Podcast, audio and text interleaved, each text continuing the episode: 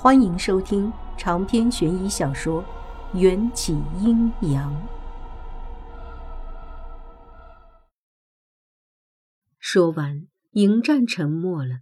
我眨了眨明亮的眼睛，计上心头。要不，我写信给燕京国王，让他帮忙搜集一些奇石；也可以给我的义父北冥妖王，让他帮忙寻找一些有灵性的石头。迎战前我眨眼睛，也被带动的眨了眨眼睛。他无意中的细小动作都能迷得我神魂颠倒。原本以为捡了个百无一用的小奴隶，没想到小奴隶的背景深不可测。从一开始我就说了，我不是奴隶。那你是什么？我是你的妻子。话一出口，看见迎战戏谑的笑，我就知道自己又中了他的套。这妖孽就是骗我说出这一句。不和你说了，我去写信。我红着脸去找纸笔。那个，我们成亲那天，我可不可以邀请一些自己的朋友，比如我干爹之类的？你喜欢就好。迎战风轻云淡的一语带过。然，北冥与咸阳相隔万里，即使用千里马，也要跑上十天半个月。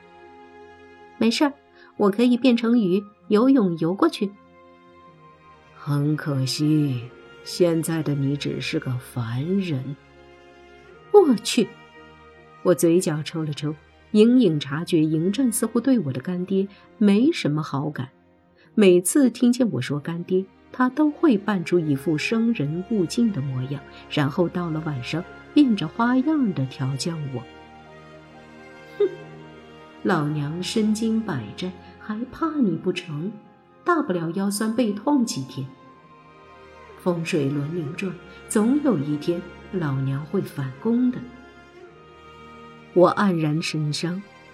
如此说来，成亲的那天，我一个亲朋好友都不能来参加了。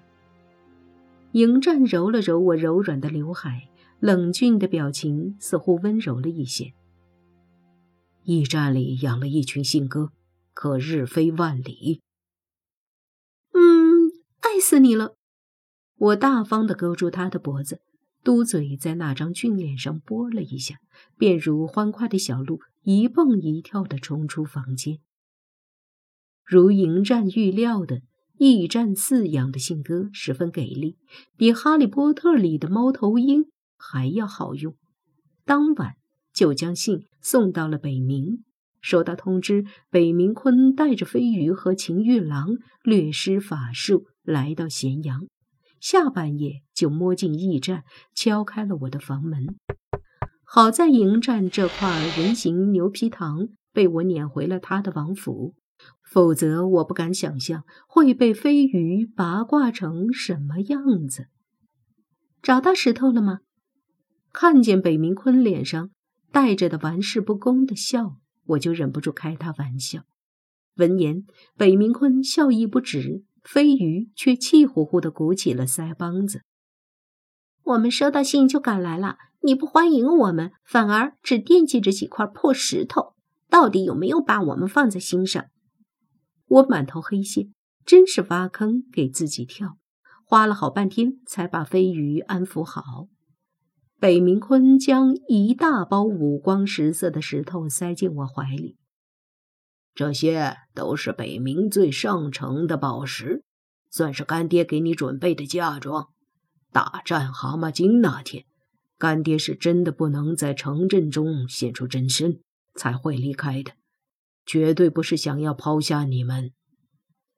过去的事情不必再说了。谈起大巫的死，我心底又被刺痛了。我试着转移话题，问道：“秦玉郎呢？他怎么没和你们一起来？”其实，秦玉郎不来咸阳的原因，我能猜到一二。最有可能的就是他担心被皇家的人辨认出身份，遭来杀身之祸。但我又觉得他也有回到咸阳的理由，毕竟他的母亲完美人还在这里。北明坤挑着眉毛，叹了口气，似乎有什么难言之隐。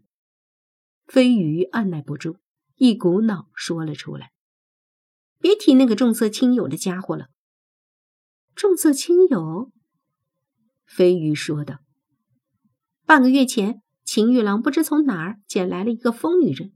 那女子虽神志不清，容貌却楚楚动人，连青丘的狐狸精都自叹不如。”秦玉郎对那疯女人一见倾心，北冥大人为那疯女人诊断过，说是失魂症，无药可医。可秦玉郎不信，说是无论如何都要医好疯女人。竟自从屋里搬了出去，现在成天沉迷于草药，像是着了魔，连脾气都变得暴躁了。说到这儿，飞鱼狐疑的看向我。对了，我和北冥大人都觉得。那个疯女人和你长得挺像的。商量之后，我们一致同意让秦玉郎将那个疯女人带来咸阳，让全国最好的大夫御医诊断。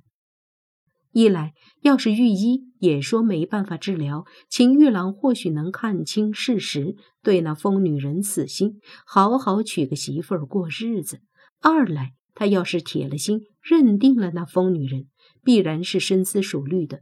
作为他的朋友，应当不遗余力的支持帮助他。商定之后，北冥坤就施了法术，和飞鱼一起回去北冥接秦玉郎。一个时辰之后，我的房门又被敲响了。北冥鲲、飞鱼、秦玉郎。和一顶神秘的大轿伫立在我的房门外，轿门被用木栓钉死，里面关着的应该就是传言中的那个疯女人。你们等一下，我让人安排房间。住在我隔壁房间的阿来听见动静，睡眼朦胧的跑出来，应了我的吩咐，准备出了两间客房。公主。驿站已经住满了，只有一间空屋了。阿来搓着手，很是为难。北明坤若有似无的看了眼院子里的水井，没事儿，我和阿来住外面。飞鱼对我眨了眨左眼，俏皮地说：“不用担心，咱们还睡不惯硬床板呢。”北明坤习惯了无拘无束。多数时候都是以天为被，以地为床，不容我操心。飞鱼更是喜欢以一条泥鳅的模样泡在水里，一个满水的木桶就能打发。可剩下的一间房间也不够秦玉郎和那疯女人两个人住呀。我拧着眉头商议，要不让那位姑娘和我同屋吧。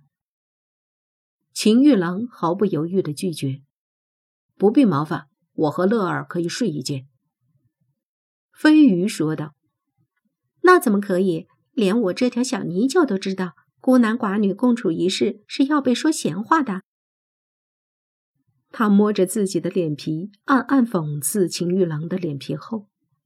我也觉得这样不妥，但接下来。秦玉郎看似波澜不惊的一席话，在我三人心中掀起了惊涛骇浪。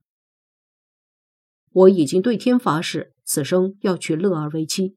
我们已经行过周公之礼了。秦玉郎，你算了，就让他们同住一间去吧。北冥坤按下飞鱼指着秦玉郎鼻子的手。我不禁对曾经那个懦弱如软柿子的秦玉郎刮目相看。好家伙，那么快就把人家给睡了？睡一个痴痴傻傻的疯女人不难，可睡完了能担当起责任就不容易了。秦玉郎解开轿子上的门栓，乐儿，出来吧，牵出了一只白玉般的小手。手的主人披着如瀑布般的长发，一直垂到了小腿，身材较中原地区的女人相比更显丰满，前凸后翘，标准的葫芦形。就是晚上天色太黑，疯女人披头散发的，没人看得清她的容貌。